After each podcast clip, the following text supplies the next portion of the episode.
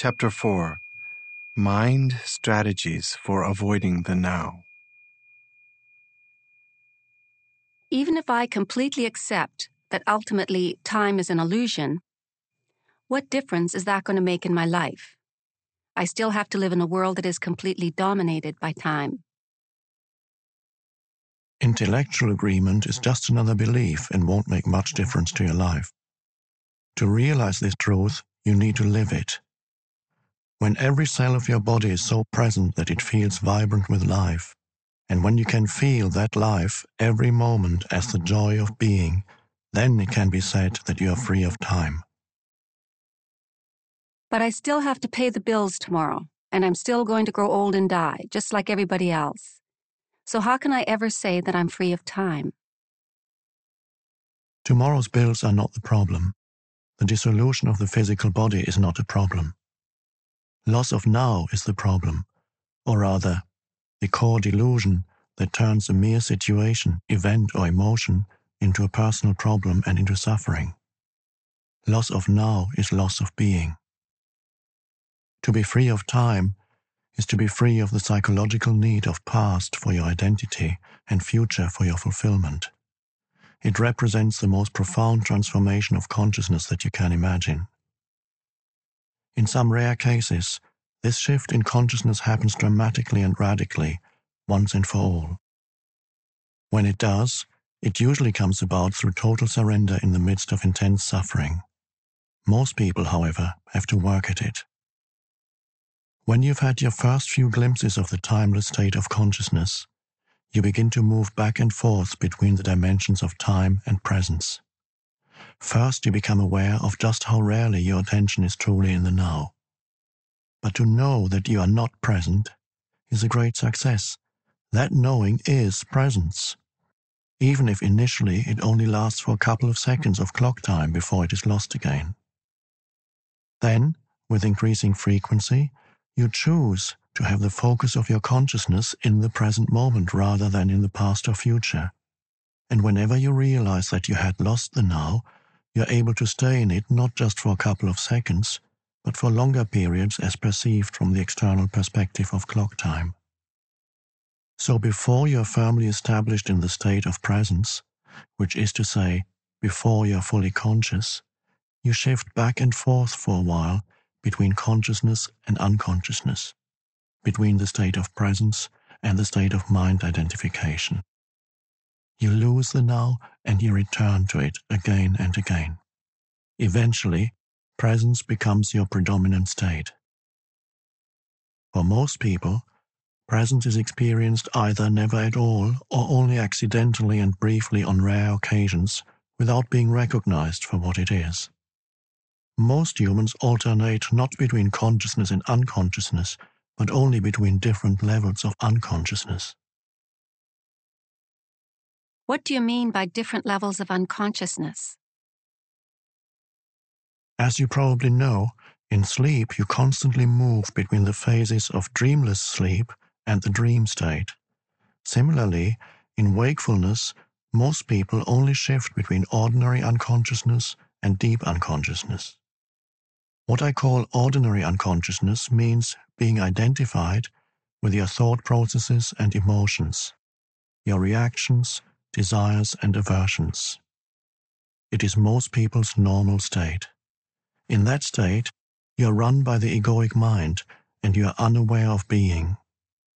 It is a state not of acute pain or unhappiness, but of an almost continuous low level of unease, discontent, boredom, or nervousness, a kind of background static. You may not realize this because it is so much part of normal living, just as you are not aware of a continuous low background noise, such as the hum of an air conditioner, until it stops. When it suddenly does stop, there's a sense of relief. Many people use alcohol, drugs, sex, food, work, television, or even shopping as anesthetics in an unconscious attempt to remove the basic unease. When this happens, an activity that might be very enjoyable if used in moderation becomes imbued with a compulsive or addictive quality, and all that is ever achieved through it is extremely short lived symptom relief. The unease of ordinary unconsciousness turns into the pain of deep unconsciousness, a state of more acute and more obvious suffering or unhappiness. When things go wrong, when the ego is threatened, or there's a major challenge, threat, or loss, real or imagined, in your life situation, or conflict in a relationship. It is an intensified version of ordinary unconsciousness, different from it, not in kind, but in degree.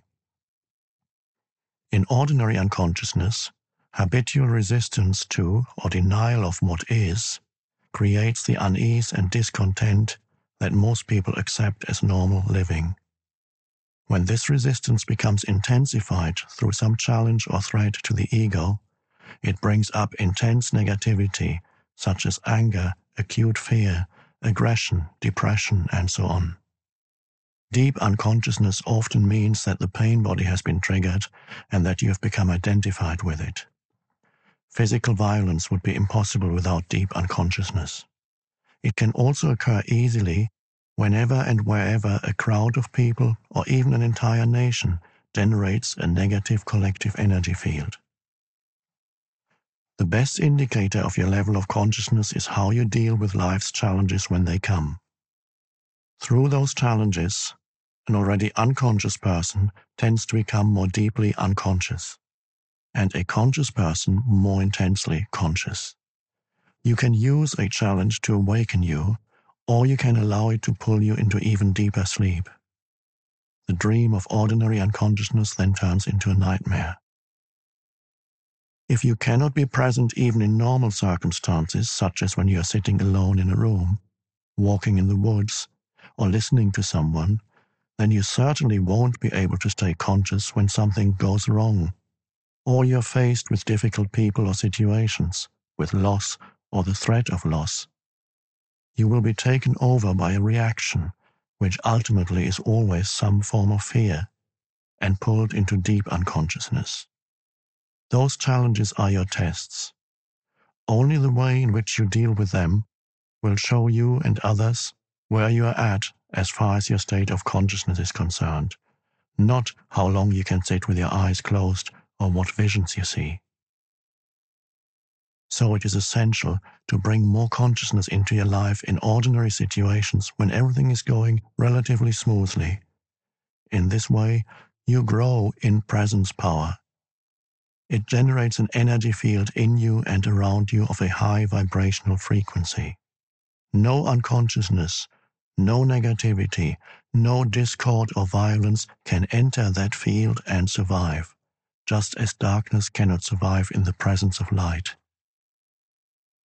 When you learn to be the witness of your thoughts and emotions, which is an essential part of being present, you may be surprised when you first become aware of the background static of ordinary unconsciousness and realize how rarely, if ever, you are truly at ease within yourself on the level of your thinking, you will find a great deal of resistance in the form of judgment, discontent, and mental projection away from the now. On the emotional level, there will be an undercurrent of unease, tension, boredom, or nervousness. Both are aspects of the mind in its habitual resistance mode. Carl Jung tells in one of his books of a conversation he had with a Native American chief who pointed out to him that in his perception, most white people have tense faces, staring eyes, and a cruel demeanor. He said, They are always seeking something. What are they seeking? The whites always want something. They are always uneasy and restless. We don't know what they want. We think they are mad. The undercurrent of constant unease started long before the rise of Western industrial civilization, of course. But in Western civilization, which now covers almost the entire globe, including most of the East, it manifests in an unprecedentedly acute form. It was already there at the time of Jesus, and it was there 600 years before that at the time of Buddha, and long before that Why are you always anxious? Jesus asked his disciples. Can anxious thought add a single day to your life? And the Buddha taught that the root of suffering is to be found in our constant wanting and craving. Resistance to the now as a collective dysfunction is intrinsically connected to loss of awareness of being and forms the basis of our dehumanized industrial civilization. Freud, by the way, also recognized the existence of this undercurrent of unease and wrote about it in his book Civilization and Its Discontents. But he did not recognize the true root of the unease and failed to realize that freedom from it is possible.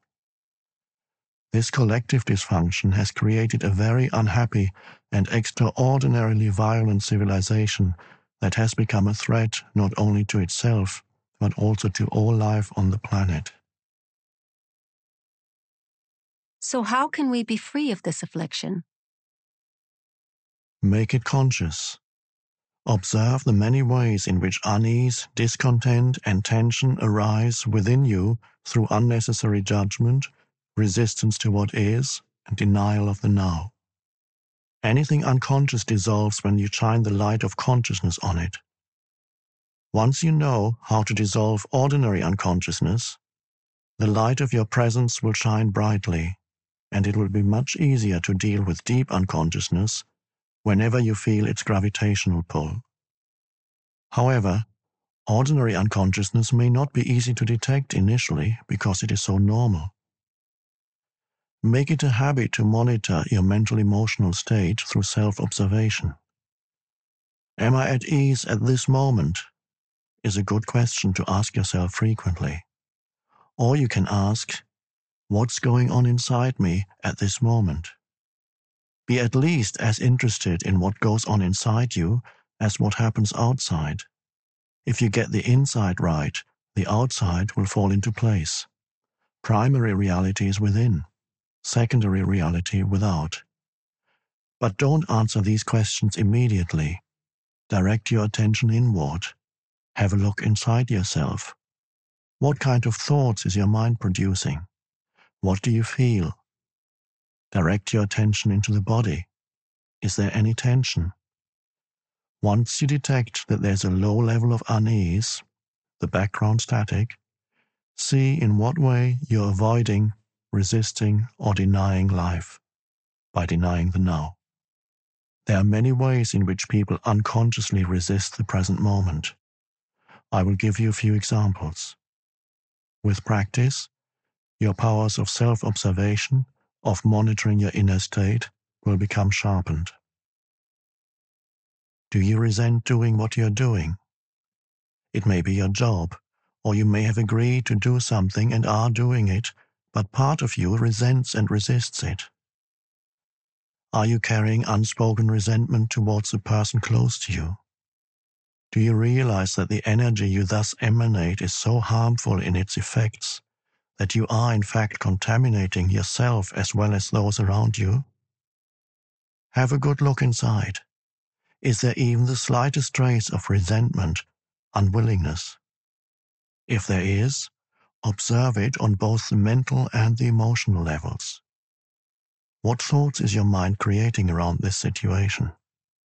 Then look at the emotion, which is the body's reaction to those thoughts. Feel the emotion. Does it feel pleasant or unpleasant? Is it an energy that you would actually choose to have inside you? Do you have a choice? Maybe you are being taken advantage of Maybe the activity you are engaged in is tedious. Maybe someone close to you is dishonest, irritating, or unconscious. But all this is irrelevant. Whether your thoughts and emotions about this situation are justified or not makes no difference. The fact is that you're resisting what is. You're making the present moment into an enemy. You're creating unhappiness, conflict between the inner and the outer. Your unhappiness is polluting not only your own inner being and those around you, but also the collective human psyche of which you are an inseparable part. The pollution of the planet is only an outward reflection of an inner psychic pollution. millions of unconscious individuals not taking responsibility for their inner space. Either stop doing what you are doing, speak to the person concerned and express fully what you feel, or drop the negativity that your mind has created around the situation and that serves no purpose whatsoever except to strengthen a false sense of self. Recognizing its futility is important. Negativity is never the optimum way of dealing with any situation. In fact, in most cases, it keeps you stuck in it, blocking real change. Anything that is done with negative energy will become contaminated by it, and in time give rise to more pain, more unhappiness. Furthermore, any negative inner state is contagious. Unhappiness spreads more easily than a physical disease. Through the law of resonance, it triggers and feeds latent negativity in others, unless they are immune, that is, highly conscious. Are you polluting the world or cleaning up the mess? You are responsible for your inner space. Nobody else is, just as you are responsible for the planet. As within, so without. If humans clear inner pollution, then they will also cease to create outer pollution. How can we drop negativity as you suggest? By dropping it. How do you drop a piece of hot coal that you're holding in your hand? How do you drop some heavy and useless baggage that you're carrying? By recognizing that you don't want to suffer the pain or carry the burden anymore and then letting go of it. Deep unconsciousness, such as the pain body, or other deep pain, such as the loss of a loved one, usually needs to be transmuted through acceptance combined with the light of your presence, your sustained attention. Many patterns in ordinary unconsciousness, on the other hand, can simply be dropped once you know that you don't want them and don't need them anymore, once you realize that you have a choice that you're not just a bundle of conditioned reflexes. All this implies that you're able to access the power of now. Without it, you have no choice. If you call some emotions negative, aren't you creating a mental polarity of good and bad, as you explained earlier? No. The mm. polarity was created at an earlier stage when your mind judged the present moment as bad. This judgment then created the negative emotion. But if you call some emotions negative, aren't you really saying that they shouldn't be there? That it's not okay to have those emotions?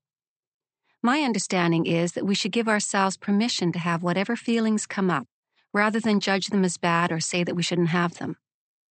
It's okay to feel resentful. It's okay to be angry, irritated, moody, or whatever. Otherwise, we get into repression, inner conflict, or denial. Everything is okay as it is. Of course, once a mind pattern, an emotion, or reaction is there, accept it. You are not conscious enough to have a choice in the matter. That's not a judgment, just a fact. If you had a choice, or realized that you do have a choice, would you choose suffering or joy? ease or unease, peace or conflict? Would you choose a thought or feeling that cuts you off from your natural state of well being, the joy of life within? Any such feeling I call negative, which simply means bad, not in the sense that you shouldn't have done that, but just plain factual bad, like feeling sick in the stomach. How is it possible that humans killed in excess of 100 million fellow humans in the 20th century alone? Humans inflicting pain of such magnitude on one another is beyond anything you can imagine. And that's not taking into account the mental, emotional, and physical violence, the torture, pain, and cruelty they continue to inflict on each other, as well as on other sentient beings on a daily basis. Do they act in this way because they're in touch with their natural state, the joy of life within? Of course not. Only people who are in a deeply negative state, who feel very bad indeed, would create such a reality as a reflection of how they feel. Now they are engaged in destroying nature and the planet that sustains them. Unbelievable, but true. Humans are a dangerously insane and very sick species. That's not a judgment, it's a fact. It is also a fact that the sanity is there underneath the madness. Healing and redemption are available right now. Coming back specifically to what you said, it is certainly true that when you accept your resentment, moodiness, anger, and so on, you are no longer forced to act them out blindly, and you are less likely to project them onto others. But I wonder if you're not deceiving yourself. When you have been practicing acceptance for a while, as you have, there comes a point when you need to go on to the next stage where those negative emotions are not created anymore. If you don't, your acceptance just becomes a mental label that allows your ego to continue to indulge in unhappiness and so strengthen its sense of separation from other people, your surroundings, your here and now. As you know, separation is the basis for the ego's sense of identity. True acceptance would transmute those feelings at once. And if you really knew deeply that everything is okay, as you put it, and which of course is true, then would you have those negative feelings in the first place? Without judgment, without resistance to what is, they would not arise. You have an idea in your mind that everything is okay, but deep down you don't really believe it, and so the old mental emotional patterns of resistance are still in place. That's what makes you feel bad. That's okay too. Are you defending your right to be unconscious, your right to suffer? Don't worry, nobody is going to take that away from you. Once you realize that a certain kind of food makes you sick, would you carry on eating that food and keep asserting that it is okay to be sick? Can you give me some more examples of ordinary unconsciousness? See if you can catch yourself complaining, in either speech or thought, about a situation you find yourself in, what other people do or say, your surroundings, your life situation, even the weather. To complain is always non acceptance of what is. It invariably carries an unconscious negative charge. When you complain, you make yourself into a victim. When you speak out, you're in your power. So change the situation by taking action or by speaking out if necessary or possible. Leave the situation or accept it. All else is madness. Ordinary unconsciousness is always linked in some way with denial of the now. The now, of course, also implies the here. Are you resisting your here and now? Some people would always rather be somewhere else. Their here is never good enough. Through self observation, find out if that is the case in your life. Wherever you are, be there totally. If you find your here and now intolerable and it makes you unhappy, you have three options. Remove yourself from the situation, change it, or accept it totally. If you want to take responsibility for your life, you must choose one of those three options, and you must choose now. Then accept the consequences. No excuses, no negativity, no psychic pollution. Keep your inner space clear. If you take any action, leaving or changing your situation, drop the negativity first if at all possible. Action arising out of insight into what is required is more effective than action arising out of negativity.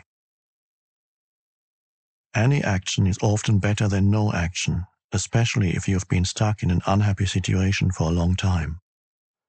If it is a mistake, at least you learn something in which case it's no longer a mistake. If you remain stuck, you learn nothing. Is fear preventing you from taking action? Acknowledge the fear, watch it, take your attention into it, be fully present with it. Doing so cuts the link between the fear and your thinking. Don't let the fear rise up into your mind. Use the power of the now. Fear cannot prevail against it.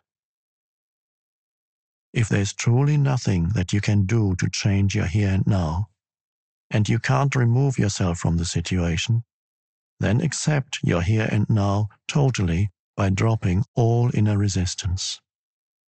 The false, unhappy self that loves feeling miserable, resentful, or sorry for itself can then no longer survive. This is called surrender. Surrender is not weakness. There's great strength in it. Only a surrendered person has spiritual power. Through surrender, you will be free internally of the situation.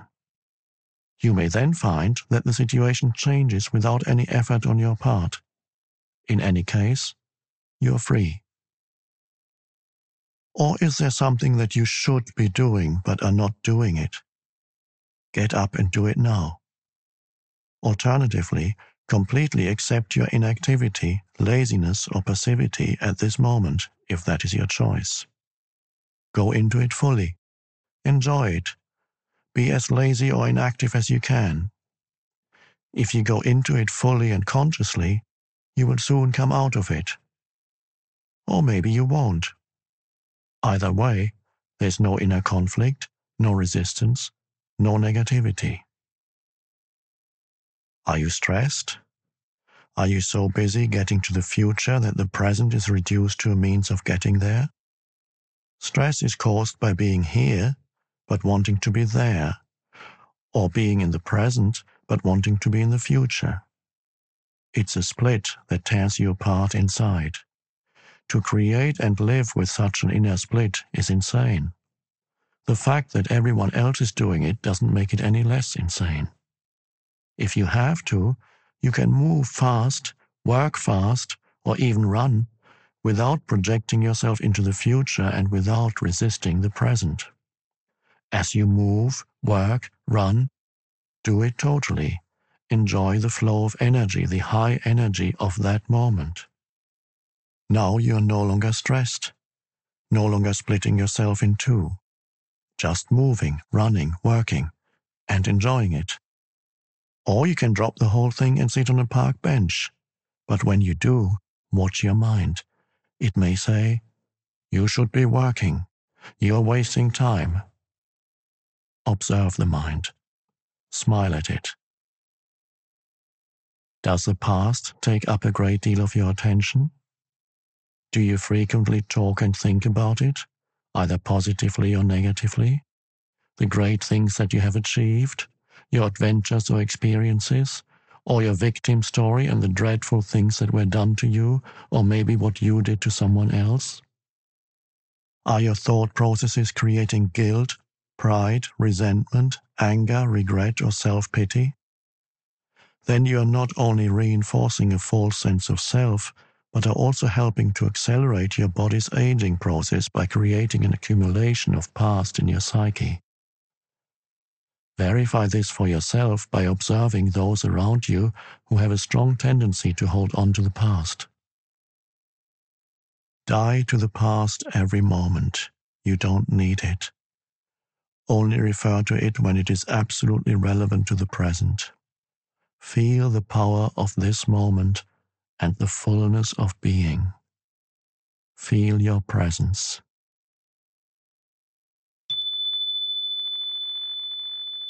Are you worried? Do you have many what if thoughts? You are identified with your mind, which is projecting itself into an imaginary future situation and creating fear. There's no way that you can cope with such a situation because it doesn't exist. It's a mental phantom.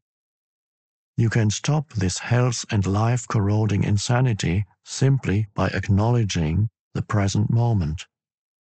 Become aware of your breathing. Feel the air flowing in and out of your body. Feel your inner energy field. All that you ever have to deal with, cope with, in real life, as opposed to imaginary mind projections, is this moment. Ask yourself what problem you have right now, not next year, tomorrow, or five minutes from now.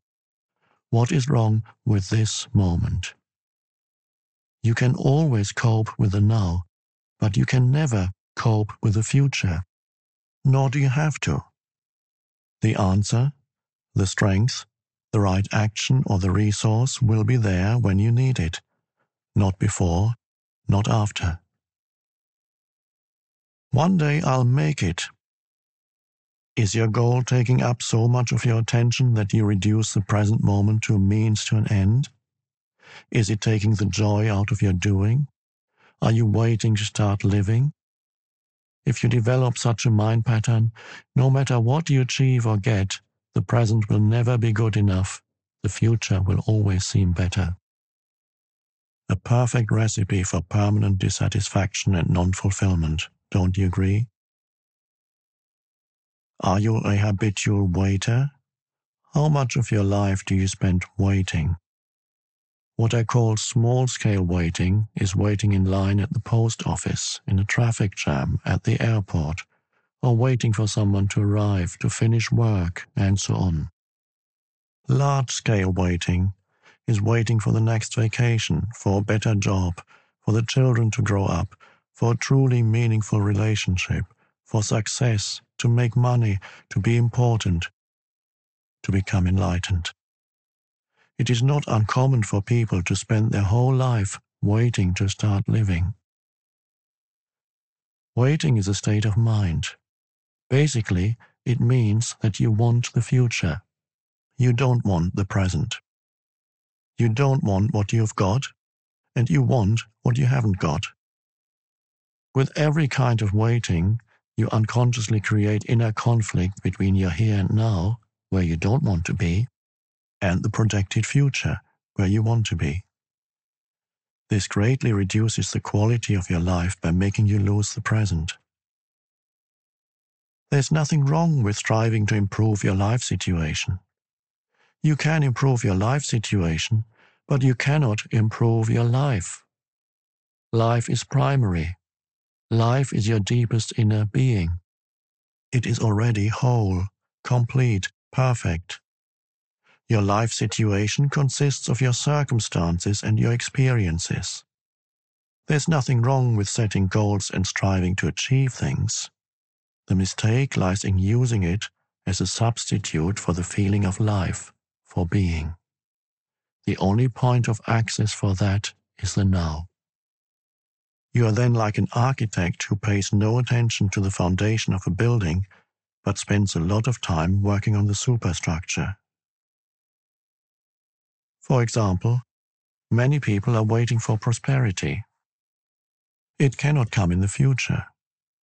When you honor, acknowledge, and fully accept your present reality, where you are, who you are, what you're doing right now, when you fully accept what you have got, you are grateful for what you have got, grateful for what is, grateful for being.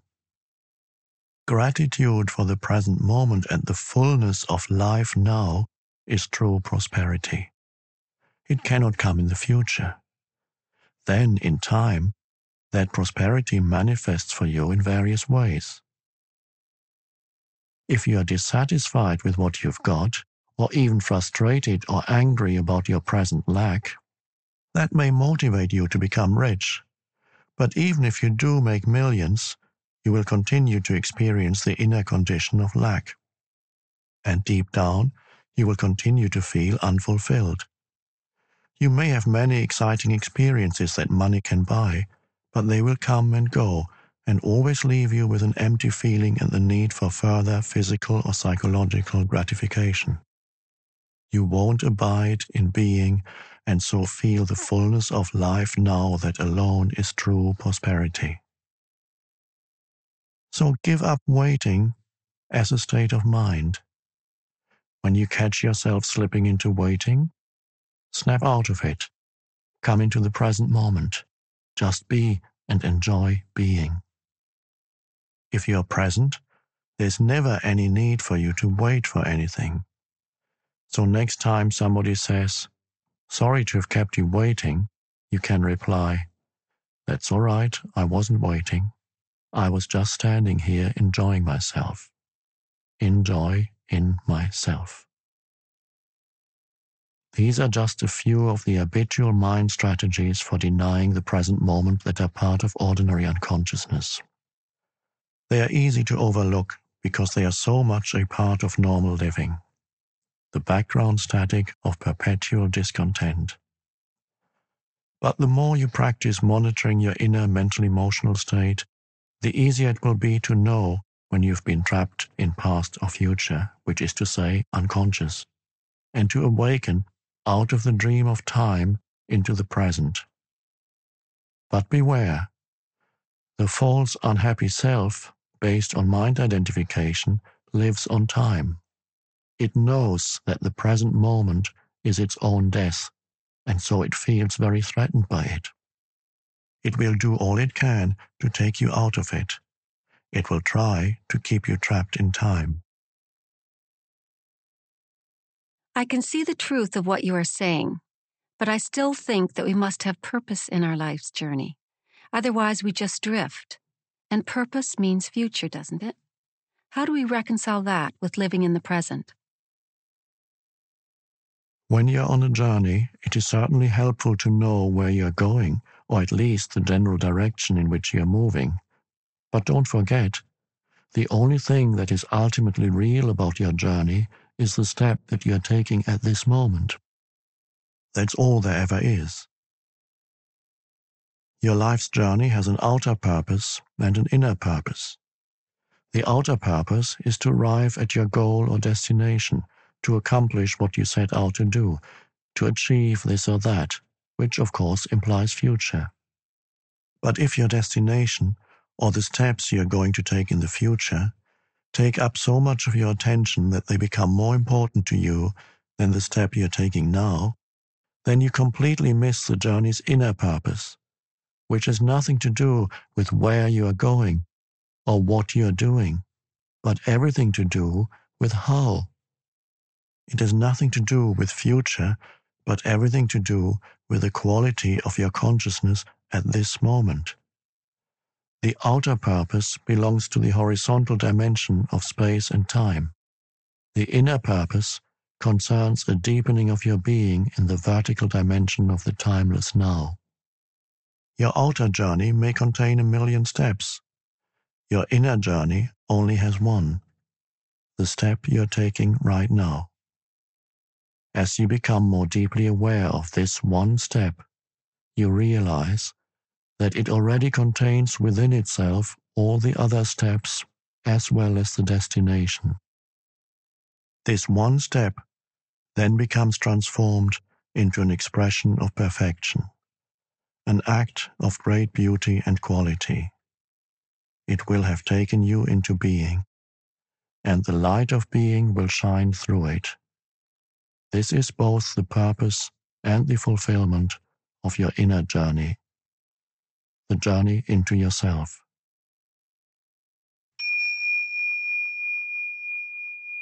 Does it matter whether we achieve our outer purpose, whether we succeed or fail in the world? It will matter to you as long as you haven't realized your inner purpose. After that, the outer purpose is just a game that you may continue to play simply because you enjoy it. It is also possible to fail completely in your outer purpose and at the same time totally succeed in your inner purpose. Or the other way around, which is actually more common outer riches and inner poverty, or to gain the world and lose your soul, as Jesus puts it. Ultimately, of course, every outer purpose is doomed to fail sooner or later simply because it is subject to the law of impermanence of all things. The sooner you realize that your outer purpose cannot give you lasting fulfillment, the better. When you have seen the limitations of your outer purpose, you give up your unrealistic expectation that it should make you happy, and you make it subservient to your inner purpose. You mentioned that thinking or talking about the past unnecessarily is one of the ways in which we avoid the present. But apart from the past that we remember and perhaps identify with, isn't there another level of past within us that is much more deep seated? I'm talking about the unconscious past that conditions our lives, especially through early childhood experiences, perhaps even past life experiences. And then there is our cultural conditioning, which has to do with where we live geographically and the historic time period in which we live. All these things determine how we see the world, how we react, what we think, what kind of relationships we have, how we live our lives. How could we ever become conscious of all that or get rid of it? How long would that take? And even if we did, what would there be left? What is left when illusion ends? There is no need to investigate the unconscious past in you except as it manifests at this moment as a thought, an emotion, a desire, a reaction, or an external event that happens to you. Whatever you need to know about the unconscious past in you, the challenges of the present will bring it out. If you delve into the past, it will become a bottomless pit. There's always more. You may think that you need more time to understand the past or become free of it. In other words, that the future will eventually free you of the past. This is a delusion. Only the present can free you of the past. More time cannot free you of time. Access the power of now. That is the key. What is the power of now? None other than the power of your presence, your consciousness liberated from thought forms. So deal with the past on the level of the present. The more attention you give to the past, the more you energize it, and the more likely you are to make a self out of it. Don't misunderstand. Attention is essential, but not to the past as past. Give attention to the present Give attention to your behavior, to your reactions, moods, thoughts, emotions, fears, and desires as they occur in the present. There's the past in you. If you can be present enough to watch all those things, not critically or analytically, but non judgmentally, then you are dealing with the past and dissolving it through the power of your presence. You cannot find yourself by going into the past you find yourself by coming into the present. Isn't it helpful to understand the past and so understand why we do certain things, react in certain ways, or why we unconsciously create our particular kind of drama, patterns in relationships, and so on? As you become more conscious of your present reality, you may suddenly get certain insights as to why your conditioning functions in those particular ways. For example, why your relationships follow certain patterns, and you may remember things that happened in the past or see them more clearly. That is fine and can be helpful, but it is not essential. What is essential is your conscious presence. That dissolves the past. That is the transformative agent. So don't seek to understand the past, but be as present as you can. The past cannot survive in your presence. It can only survive in your absence.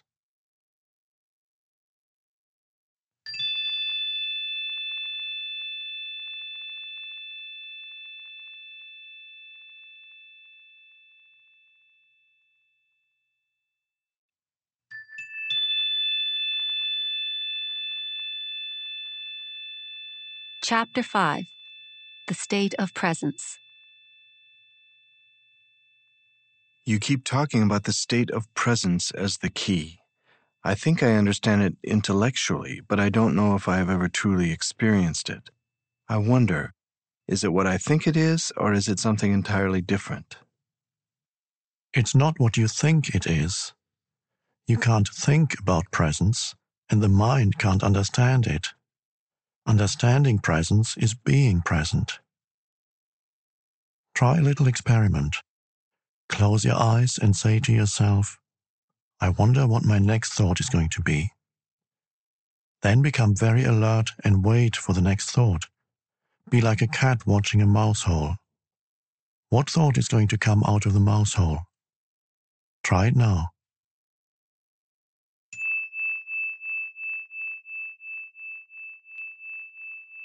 Well, I had to wait for quite a long time before a thought came in. exactly. As long as you're in a state of intense presence, you're free of thought. You're still, yet highly alert. The instant your conscious attention sinks below a certain level, thought rushes in. The mental noise returns. The stillness is lost. You're back in time. To test their degree of presence, some Zen masters have been known to creep up on their students from behind and suddenly hit them with a stick. Quite a shock. If the student had been fully present and in a state of alertness, if he had kept his loin girded and his lamp burning, which is one of the analogies that Jesus uses for presence, he would have noticed the master coming up from behind and stopped him or stepped aside. But if he were hit, that would mean he was immersed in thought, which is to say absent, unconscious. To stay present in everyday life, it helps to be deeply rooted within yourself.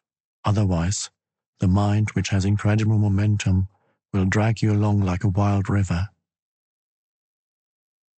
What do you mean by rooted within yourself? It means to inhabit your body fully, to always have some of your attention in the inner energy field of your body, to feel the body from within, so to speak. Body awareness keeps you present. It anchors you in the now. In a sense, the state of presence could be compared to waiting. Jesus used the analogy of waiting in some of his parables. This is not the usual bored or restless kind of waiting that is a denial of the present and that I spoke about already. It is not a waiting in which your attention is focused on some point in the future and the present is perceived as an undesirable obstacle that prevents you from having what you want. There is a qualitatively different kind of waiting, one that requires your total alertness. Something could happen at any moment, and if you're not absolutely awake, absolutely still, you will miss it. This is the kind of waiting Jesus talks about. In that state, all your attention is in the now. There's none left for daydreaming, thinking, remembering, anticipating. There's no tension in it, no fear, just alert presence. You are present with your whole being, with every cell of your body. In that state, the you that has a past and a future, the personality, if you like, is hardly there anymore. And yet nothing of value is lost. You are still essentially yourself. In fact, you are more fully yourself than you ever were before. Or rather, it is only now that you are truly yourself. Be like a servant waiting for the return of the master, says Jesus. The servant does not know at what hour the master is going to come. So he stays awake, alert, poised, still, lest he miss the master's arrival. In another parable, Jesus speaks of the five careless, unconscious women who do not have enough oil, consciousness, to keep their lamps burning, stay present, and so miss the bridegroom, the now, and don't get to the wedding feast, enlightenment. These five stand in contrast to the five wise women who have enough oil, that is, stay conscious. Even the men who wrote the Gospels did not understand the meaning of these parables, so the first misinterpretations and distortions crept in as they were written down. With subsequent erroneous interpretations, the real meaning was completely lost. These are parables not about the end of the world, but about the end of psychological time. They point to the transcendence of the egoic mind and the possibility of living in an entirely new state of consciousness. What you have just described is something that I occasionally experience for brief moments when I am alone and surrounded by nature. Yes, Zen masters use the word satori to describe a flash of insight, a moment of no mind and total presence. Although satori is not a lasting transformation, be grateful when it comes, for it gives you a taste of enlightenment. You may indeed have experienced it many times without knowing what it is and realizing its importance. Presence is needed to become aware of the beauty, the majesty, the sacredness of nature. Have you ever gazed up into the infinity of space on a clear night, awestruck by the absolute stillness and inconceivable vastness of it? Have you listened, truly listened, to the sound of a mountain stream in the forest, or the song of a blackbird at dusk on a quiet summer evening? To become aware of such things, the mind needs to be still. You have to put down for a moment your personal baggage of problems, of past and future, as well as all your knowledge. Otherwise, you will see but not see, hear but not hear. Your total presence is required. Beyond the beauty of the external forms, there's more here. Something that cannot be named, something ineffable, some deep inner holy essence. Whenever and wherever there's beauty, this inner essence shines through somehow. It only reveals itself to you when you are present. Could it be that this nameless essence and your presence are one and the same? Would it be there without your presence? Go deeply into it. Find out for yourself.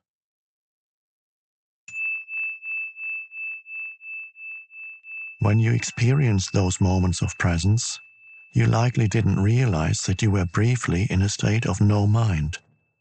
This is because the gap between that state and the influx of thought was too narrow. Your Satori may only have lasted for a few seconds before the mind came in, but it was there. Otherwise, you would not have experienced the beauty. Mind can neither recognize nor create beauty. Only for a few seconds, while you were completely present, was that beauty or that sacredness there. Because of the narrowness of that gap and a lack of vigilance and alertness on your part, you were probably unable to see the fundamental difference between the perception, the thoughtless awareness of beauty, and the naming and interpreting of it as thought the time gap was so small that it seemed to be a single process. The truth is, however, that the moment thought came in, all you had was a memory of it. The wider the time gap between perception and thought, the more depth there's to you as a human being, which is to say, the more conscious you are. Many people are so imprisoned in their minds that the beauty of nature does not really exist for them. They might say, What a pretty flower, but that's just a mechanical mental labeling. Because they are not still, not present, they don't truly see the flower, don't feel its essence, its holiness, just as they don't know themselves, don't feel their own essence, their own holiness. Because we live in such a mind dominated culture, most modern art, architecture, music, and literature are devoid of beauty of inner essence, with very few exceptions. The reason is that the people who create those things cannot, even for a moment, free themselves from their mind. So they are never in touch with that place within where true creativity and beauty arise. The mind left to itself creates monstrosities, and not only in art galleries. Look at our urban landscapes and industrial wastelands. No civilization has ever produced so much ugliness. Is presence the same as being? When you become conscious of being, what is really happening is that being becomes conscious of itself. When being becomes conscious of itself, that's presence. Since being, consciousness, and life are synonymous, we could say that presence means consciousness becoming conscious of itself, or life attaining self consciousness. But don't get attached to the words and don't make an effort to understand this. There's nothing that you need to understand before you can become present. I do understand what you just said, but it seems to imply that being, the ultimate transcendental reality, is not yet complete, that it is undergoing a process of development. Does God need time for personal growth? Yes, but only seen from the limited perspective of the manifested universe. In the Bible, God declares, I am the Alpha and the Omega, and I am the living one. In the timeless realm where God dwells, which is also your home, the beginning and the end, the Alpha and the Omega, are one, and the essence of everything that ever has been and ever will be is eternally present in an unmanifested state of oneness and perfection, totally beyond anything the human mind can ever imagine or comprehend. In our world of seemingly separate forms, however, timeless perfection is an inconceivable concept. Here, even consciousness, which is the light emanating from the eternal source, seems to be subject to a process of development, but this is due to our limited perception. It is not so in absolute terms. Nevertheless, let me continue to speak for a moment about the evolution of consciousness in this world.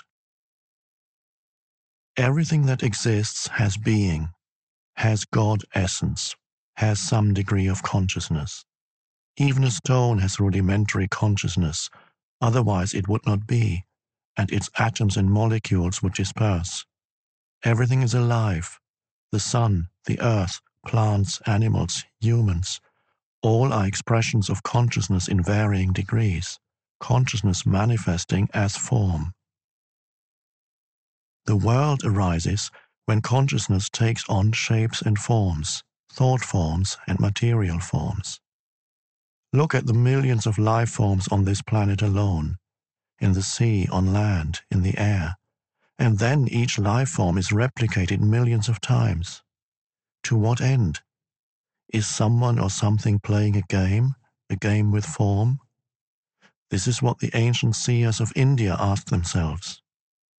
They saw the world as Leela, a kind of divine game that God is playing. The individual life forms are obviously not very important in this game. In the sea, most life forms don't survive for more than a few minutes after being born. The human form turns to dust pretty quickly too and when it is gone, it is as if it had never been. Is that tragic or cruel? Only if you create a separate identity for each form, if you forget that its consciousness is God essence expressing itself in form. But you don't truly know that until you realize your own God essence as pure consciousness. If a fish is born in your aquarium and you call it John, write out a birth certificate, tell him about his family history, and two minutes later he gets eaten by another fish. That's tragic. But it's only tragic because you projected a separate self where there was none. You got hold of a fraction of a dynamic process, a molecular dance, and made a separate entity out of it. Consciousness takes on the disguise of forms until they reach such complexity that it completely loses itself in them. In present day humans, consciousness is completely identified with its disguise. It only knows itself as form and therefore lives in fear of the annihilation of its physical or psychological form. This is the egoic mind, and this is where considerable dysfunction sets in. It now looks as if something had gone very wrong somewhere along the line of evolution. But even this is part of Leela, the divine game. Finally, the pressure of suffering created by this apparent dysfunction forces consciousness to disidentify from form and awakens it from its dream of form. It regains self consciousness, but it is at a far deeper level than when it lost it. This process is explained by Jesus in his parable of the lost son, who leaves his father's home, squanders his wealth, becomes destitute, and is then forced by his suffering to return home. When he does, his father loves him more than before. The son's state is the same as it was before, yet not the same. It has an added dimension of depth. The parable describes a journey from unconscious perfection through apparent imperfection and evil to conscious perfection. Can you now see the deeper and wider significance of becoming present as the watcher of your mind? Whenever you watch the mind, you withdraw consciousness from mind forms, which then becomes what we call the watcher or the witness. Consequently, the watcher, pure consciousness beyond form, becomes stronger and the mental formations become weaker. When we talk about watching the mind, we are personalizing an event that is truly of cosmic significance. Through you, consciousness is awakening out of its dream of identification with form and withdrawing from form. This foreshadows, but is already part of, an event that is probably still in the distant future as far as chronological time is concerned. The event is called the end of the world. When consciousness frees itself from its identification with physical and mental forms, it becomes what we may call pure or enlightened consciousness, or presence. This has already happened in a few individuals, and it seems destined to happen soon on a much larger scale, although there's no absolute guarantee that it will happen. Most humans are still in the grip of the egoic mode of consciousness, identified with their mind and run by their mind. If they do not free themselves from their mind in time, they will be destroyed by it. They will experience increasing confusion, conflict, violence, illness, despair, madness. Egoic mind has become like a sinking ship. If you don't get off, you will go down with it. The collective egoic mind is the most dangerously insane and destructive entity ever to inhabit this planet. What do you think will happen on this planet if human consciousness remains unchanged? Already for most humans, the only respite they find from their own minds is to occasionally revert to a level of consciousness below thought. Everyone does that every night during sleep, but this also happens to some extent through sex, alcohol, and other drugs that suppress excessive mind activity. If it weren't for alcohol, tranquilizers, antidepressants, as well as the illegal drugs, which are all consumed in vast quantities, the insanity of the human mind would become even more glaringly obvious than it is already. I believe that, if deprived of their drugs, a large part of the population would become a danger to themselves and others. These drugs, of course, simply keep you stuck in dysfunction. Their widespread use only delays the breakdown of the old mind structures and the emergence of higher consciousness.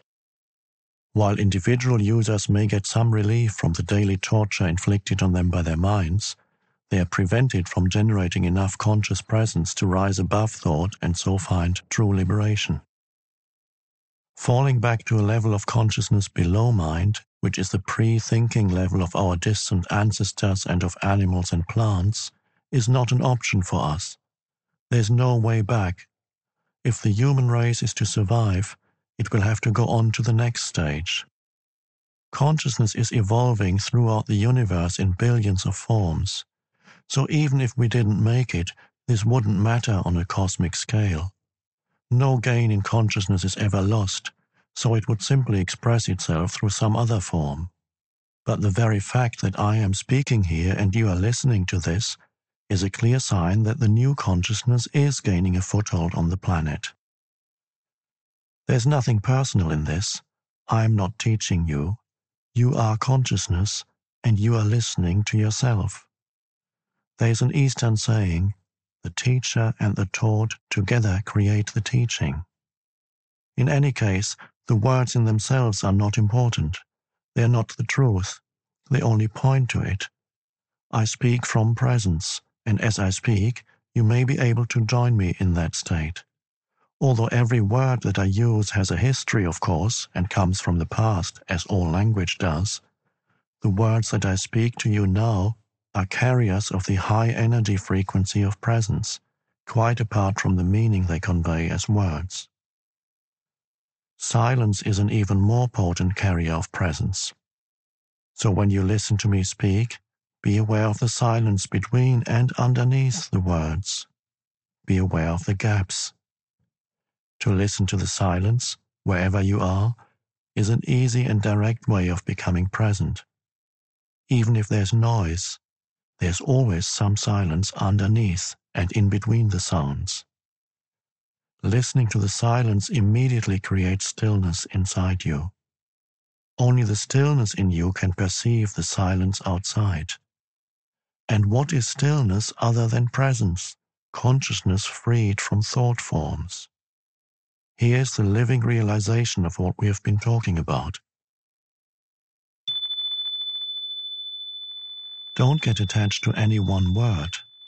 You can substitute Christ for presence if that is more meaningful to you. Christ is your God essence or the self, as it is sometimes called in the East. The only difference between Christ and presence is that Christ refers to your indwelling divinity regardless of whether you are conscious of it or not, whereas presence means your awakened divinity or God essence. Many misunderstandings and false beliefs about Christ will clear if you realize that there is no past or future in Christ. To say that Christ was or will be is a contradiction in terms. Jesus was. He was a man who lived 2,000 years ago and realized divine presence, his true nature. And so he said, Before Abraham was, I am. He did not say, I already existed before Abraham was born. That would have meant that he was still within the dimension of time and form identity. The words I am, used in a sentence that starts in the past tense, indicate a radical shift, a discontinuity in the temporal dimension. It is a Zen like statement of great profundity. Jesus attempted to convey directly, not through discursive thought, the meaning of presence, of self realization. He had gone beyond the consciousness dimension governed by time into the realm of the timeless. The dimension of eternity had come into this world.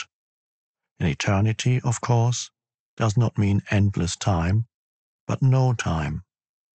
Thus the man Jesus became Christ, a vehicle for pure consciousness.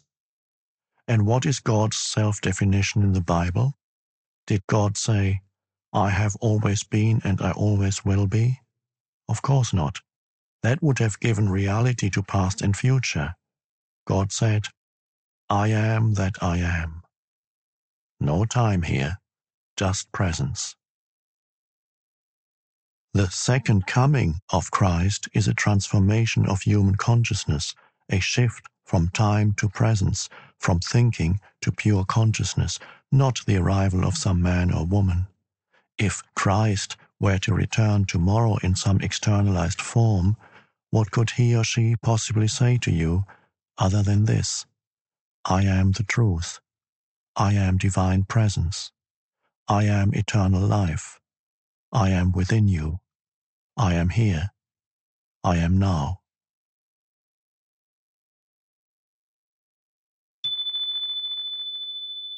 Never personalize Christ. Don't make Christ into a form identity. Avatars, divine mothers, enlightened masters, the very few that are real, are not special as persons.